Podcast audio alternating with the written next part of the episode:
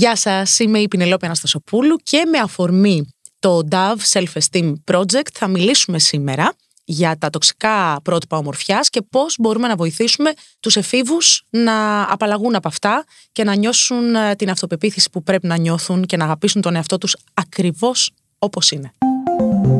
Streamy. Dove Beauty Reboot με την Πινελόπη Αναστασοπούλου. Καταρχάς να καλωσορίσουμε την Ειρήνη Κάρα Κασίδου. Καλώς σας βρήκα, καλώς σας βρήκα. Καλώς ήρθες Ειρήνη, είσαι ψυχολόγος. Σωστά. Σωστά. Και σήμερα θα μιλήσουμε για ένα πάρα πολύ σοβαρό θέμα που έχει να κάνει με τα έφηβα κορίτσια κυρίως και τα πρότυπα ομορφιά τα οποία εκτίθενται καθημερινά μέσω των social media και πώς αυτά έχουν αντίκτυπο ε, στην ψυχοσύνθεσή τους, στην αυτοεκτίμησή τους, στην αυτοπεποίθησή τους κτλ.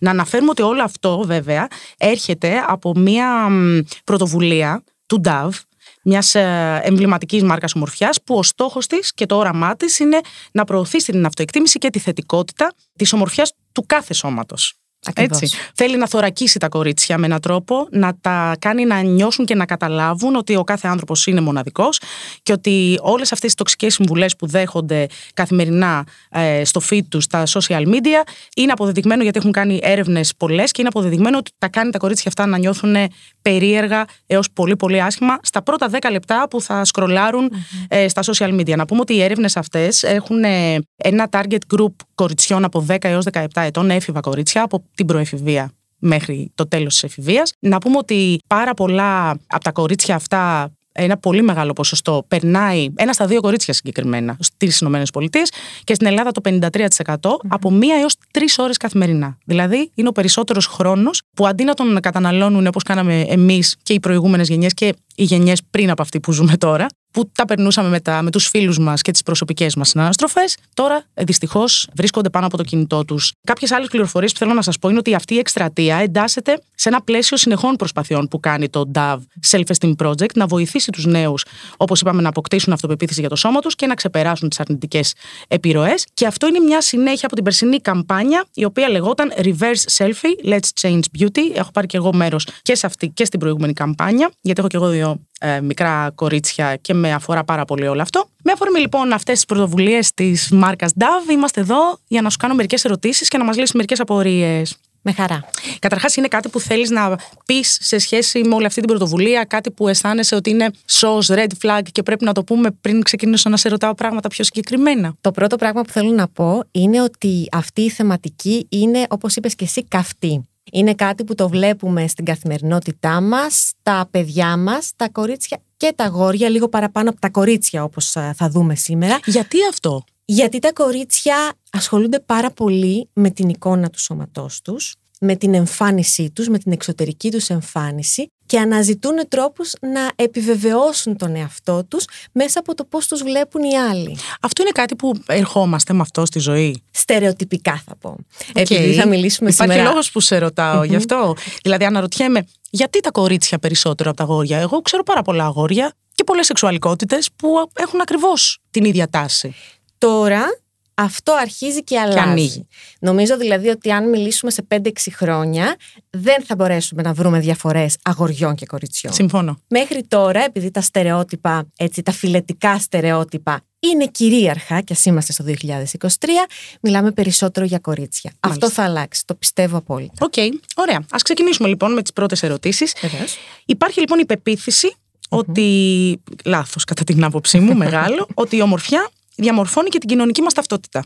Αυτό, καταρχάς, είναι κάτι το οποίο το ενστερνίζεσαι, είναι κάτι που το βλέπουμε να συμβαίνει και διαφωνούμε με αυτό; Τι ακριβώς συμβαίνει με αυτό; Η αλήθεια είναι ότι αυτό ισχύει. Ισχύει πάρα πολύ το γεγονός ότι ζούμε σε μια εποχή όπου κυριαρχούν συνεχώς πιέσεις από διάφορα μέσα να μοιάσουμε σε κάποιον, να μοιάσουμε σε κάτι. Σε αυτά τα στερεότυπα ομορφιάς, τα ιδανικά πρότυπα εμφάνισης, τα οποία σε ένα πολύ μεγάλο βαθμό λανθασμένα αλλά ισχύει, τονώνουν ένα μέρος της κοινωνικής μας ταυτότητας. Αυτό το βλέπουμε πάρα πολύ έντονα, όχι μόνο στους εφήβους, γενικά, ότι ο καθένας μας θέλει να αντλήσει αυτοπεποίθηση, αυτοεκτίμηση, αυταξία από το πώς τον βλέπουν οι άλλοι και πώς βλέπει ο ίδιος τον εαυτό του στον καθρέφτη. Όμως εδώ θέλω να βάλω ένα αστεράκι, Και να πω ότι πλέον ο καθρέφτης μας έχει πολλά φίλτρα.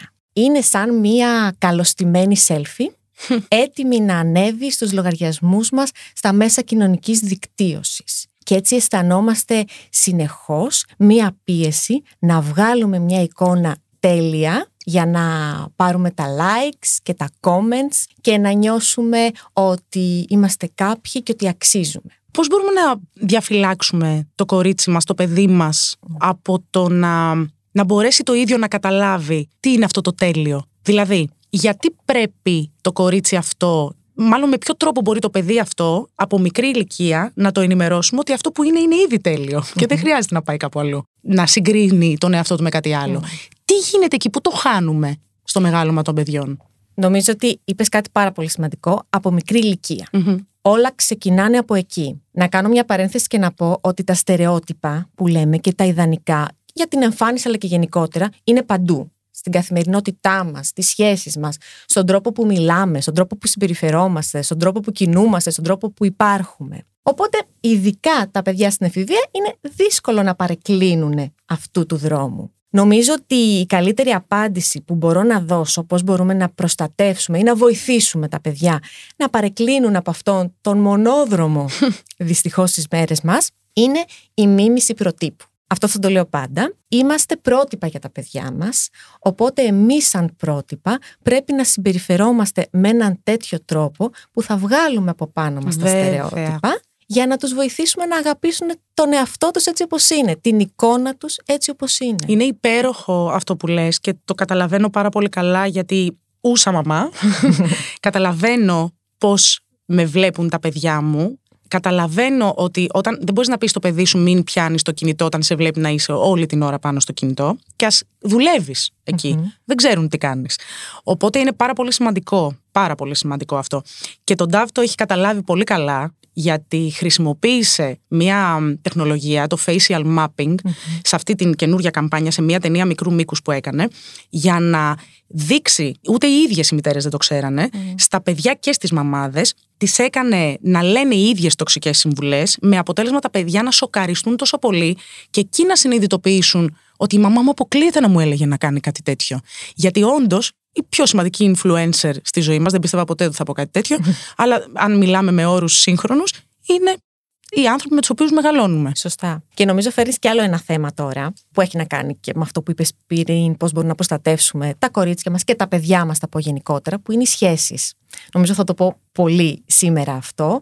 Ένα από τα πιο σημαντικά πράγματα που χρειάζεται να κάνουμε ως γονείς ως εκπαιδευτική, όποιος εμπλέκεται με το μεγάλωμα των παιδιών, είναι να δημιουργήσει υγιείς θετικές σχέσεις μαζί τους. Πολύ σημαντικό. Πάρα πολύ σημαντικό. Το καταλαβαίνω και αυτό. Πάλι με τη μεγάλη μου κόρη που είναι σε μια φάση αυτή τη στιγμή που έχουν ξεκινήσει όλα Σε ποιον αρέσει αυτό που φοράω, ε, όλες αυτές τις πληροφορίες που παίρνουμε και λες κάπως πρέπει να επικοινωνήσω στο παιδί μου ότι πρέπει να σ' αρέσεις εσένα mm. πρώτα. Δεν έχει καμία σημασία αν θα αρέσει σε κάποιον άλλον. Αυτό είναι το πιο σημαντικό από όλα.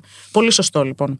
Με ποιους μηχανισμούς τα στερεότυπα της ομορφιάς καθορίζουν εν γέννη τη στάση και τη συμπεριφορά στη ζωή μας; Νομίζω θα πάω πιο κοντά σε αυτό που είπα πριν. Ένα πολύ σημαντικό κομμάτι έχει να κάνει με τη μίμηση, με το ποιοι είμαστε εμείς.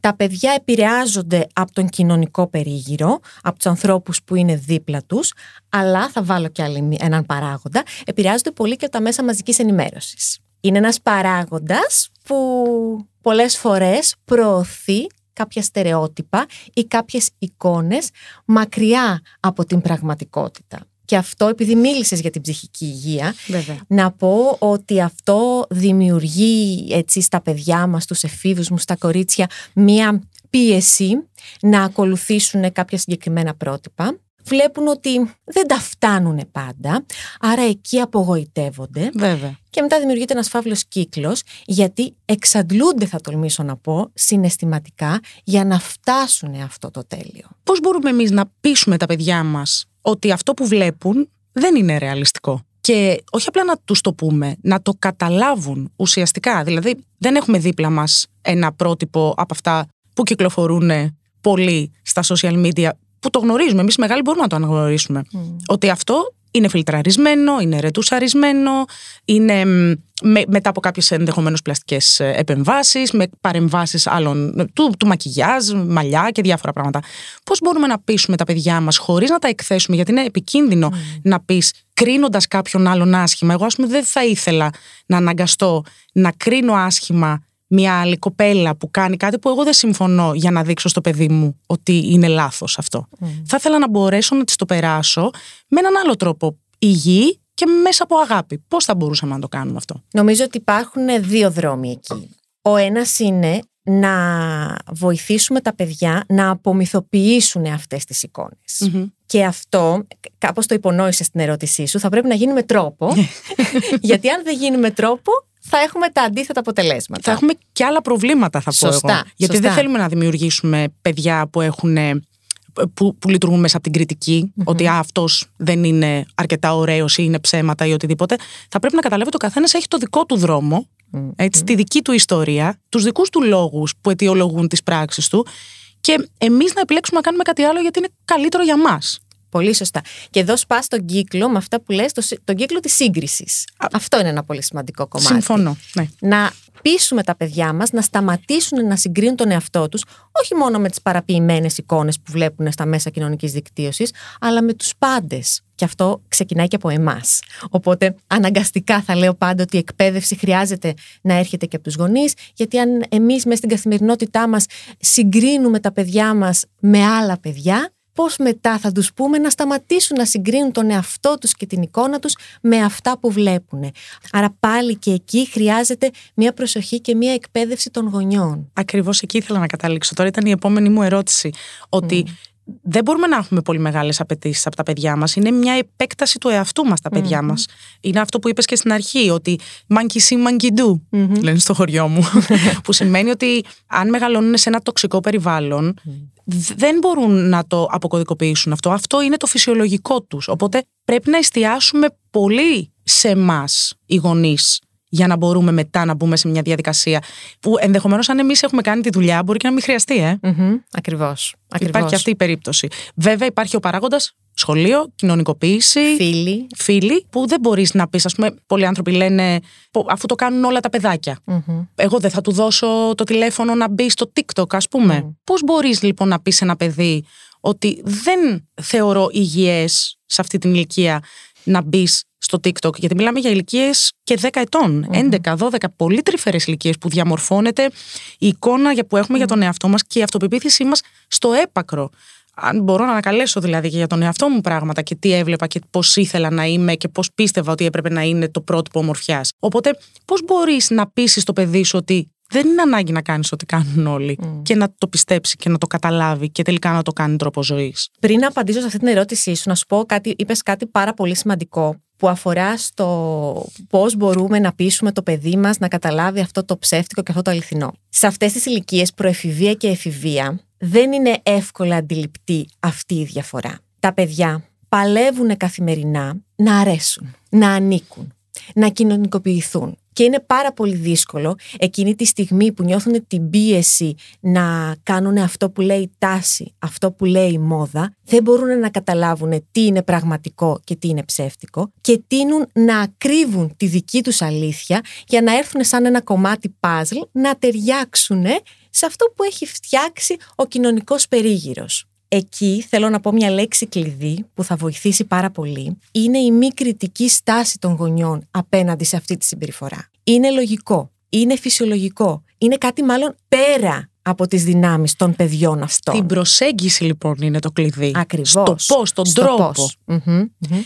Χαμογέλασα γιατί έχω ενημερωθεί από τις ερευνές μου της προσωπικής ανάπτυξης που κάνω εδώ τα- και πολλά χρόνια ότι μ, το μυαλό δεν αναγνωρίζει το πραγματικό από το ψέμα όπως δεν καταλαβαίνει και χρονικά τι συμβαίνει.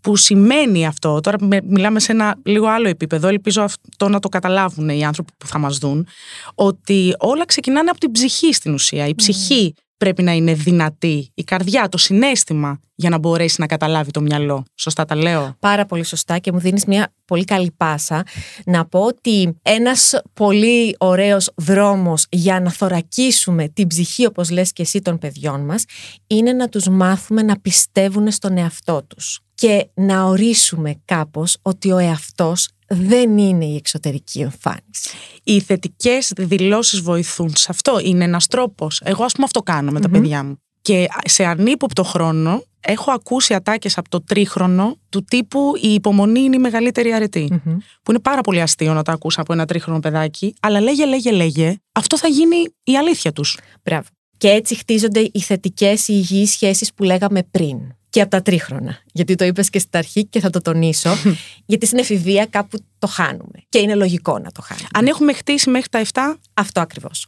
Χτίζουμε μέχρι την προεφηβεία, χτίζουμε αυτές τις σχέσεις και αυτό που λέω πάντα στους γονείς είναι ότι αυτό που χτίσατε, ακόμα και αν νιώθετε ότι στην εφηβεία γκρεμίζετε, θα το ξαναδείτε υπέρλαμπρο μετά από λίγα χρόνια. Αχ, αυτό είναι πολύ ευίωνο. Είναι πολύ Γιατί ναι, προφανώς, επειδή φεύγουν από το σπίτι αρκετά, ε, ε, κοινωνικοποιούνται όπως είπαμε πριν, και μπαίνουν και άλλες συνισταμένες και επιρροές. Αν η βάση είναι καλή, το πάμε καλά. Ακριβώς. Ωραία. Αν η βάση δεν είναι καλή, τι γίνεται; Υπονοούμε ότι πιθανόν να έχουν γίνει κάποια. Πιθανόν δεν τα έχουμε καταφέρει. Δεν έχουμε δύο, έχουμε πέντε και δεν τα έχουμε Γιατί μαμάδες δεν γινόμαστε με οδηγό πώς να κάνουμε τα πράγματα.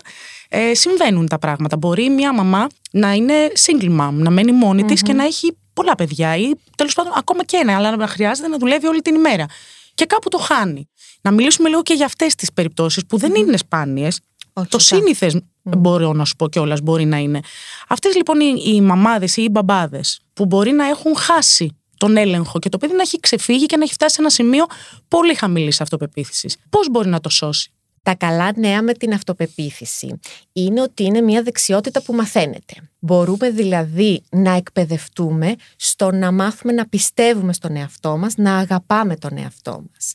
Άρα ένας γονιός που βλέπει ότι το παιδί του για διάφορους λόγους έχει φύγει από το κομμάτι της υψηλής αυτοπεποίθησης, θα το πω έτσι, νομίζω ότι χρειάζεται ο ίδιος να ανακάμψει, να βρει τις δυνάμεις του, να μάθει, να διαβάσει, θα πούμε νομίζω και λίγο αργότερα για τον οδηγό, πώς μπορούμε να βοηθήσουμε, είναι... αυτοπεποίθηση, πώς μπορούμε να βοηθήσουμε τα παιδιά μας. Να μάθει λοιπόν και σε δεύτερο χρόνο να έρθει και να ξαναπροσεγγίσει το παιδί με διαφορετικούς όρους.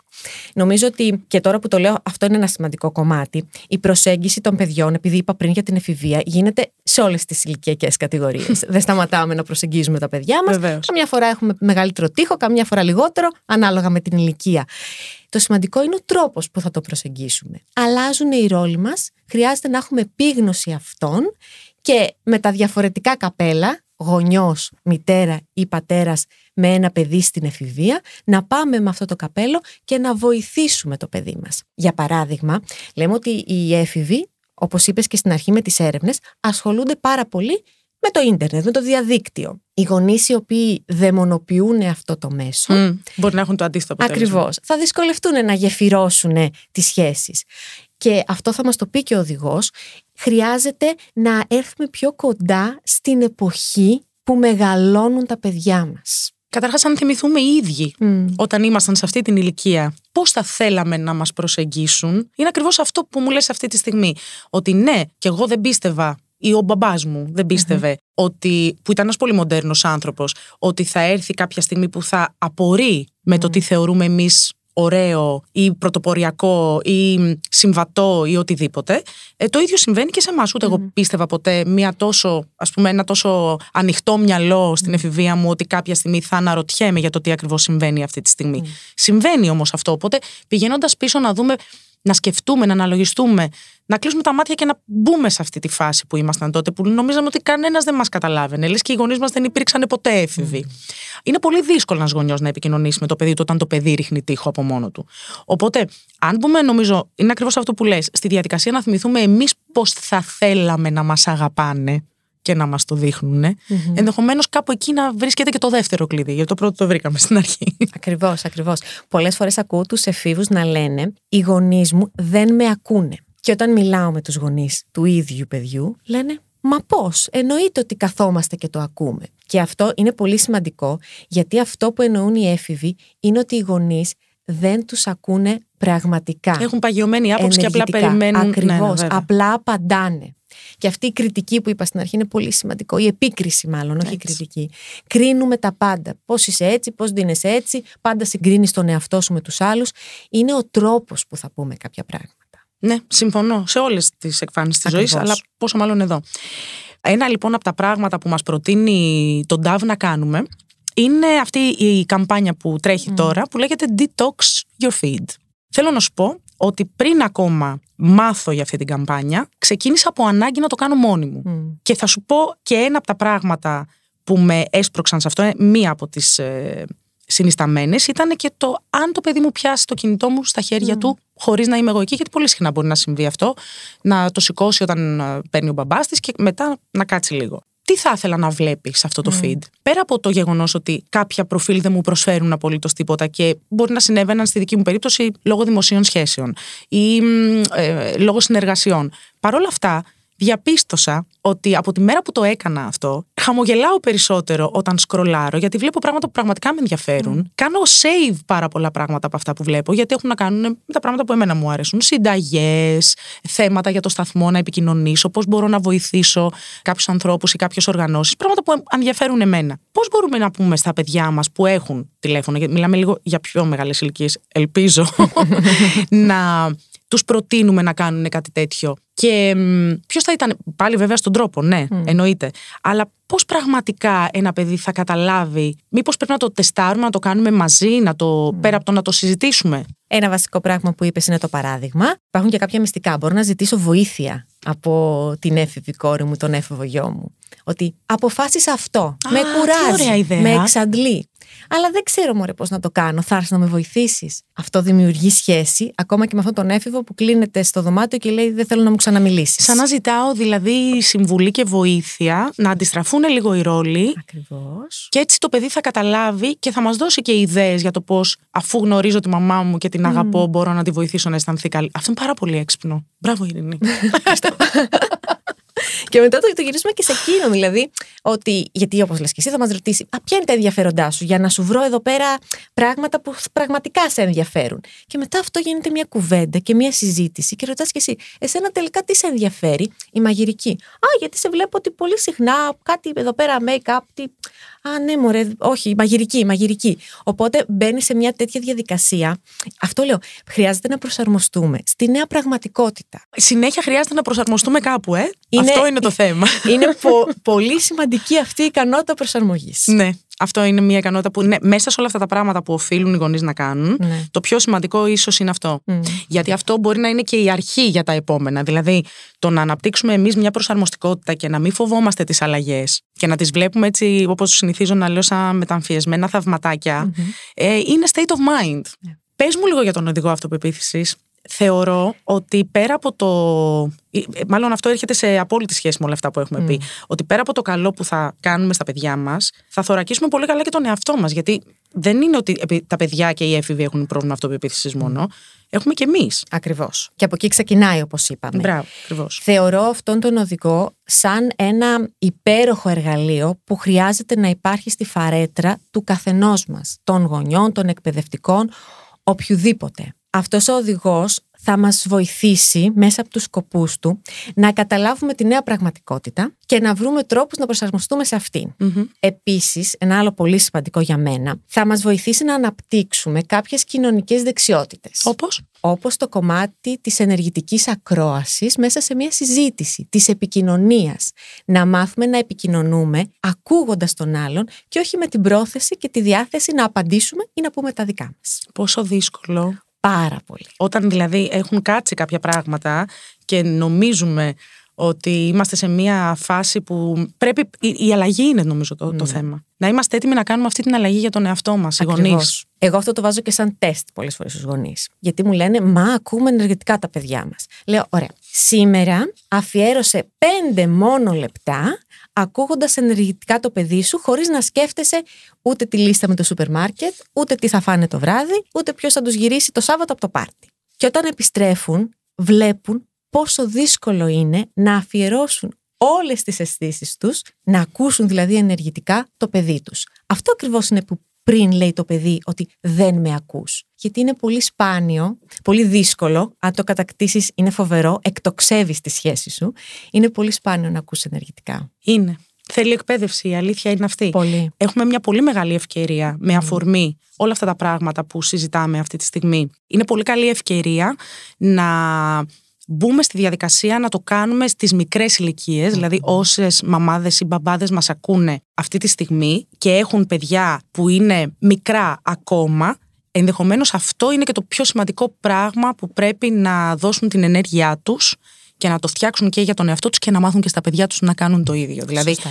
Η διαδικασία της σωστής επικοινωνίας είναι το πιο σημαντικό γιατί θα το βρούμε μπροστά μας είτε ζούμε σε μια ισορροπημένη οικογένεια είτε όχι. Μμμ. Συμβαίνει και στις καλύτερες οικογένειες όλο αυτό. Εννοείται. Ο- Τον οδηγό αυτοπεποίθησης πού μπορούμε να τον βρούμε; Μπορούμε να το βρούμε στο site της μάρκας DAF, να το κατεβάσουμε. Εγώ θα προτρέψω, θα προσκαλέσω τους γονείς να το διαβάσουν, γιατί νομίζω ότι θα βρούνε πολύ πρακτικές, θα το πω έτσι, συμβουλές για το πώς μπορούν να χτίσουν ή να ξαναχτίσουν τη σχέση με, τους, ε, με τα παιδιά τους, με τους έφηβους, με τις έφηβες και με τα παιδιά όλων των ηλικιών. Ναι, άλλωστε νομίζω ότι η μεγαλύτερη επένδυση που μπορούμε να κάνουμε στη ζωή μας και σίγουρα θα αποδώσει καρπούς για μας είναι η σχέση με τα παιδιά μας γιατί θα μας, ε, α- αν καταφέρουμε να την έχουμε σε μια ισορροπία θα ζούμε μια ευτυχισμένη ζωή, μια ζωή γεμάτη επικοινωνία που είναι το πιο ομορφο πράγμα στον κόσμο.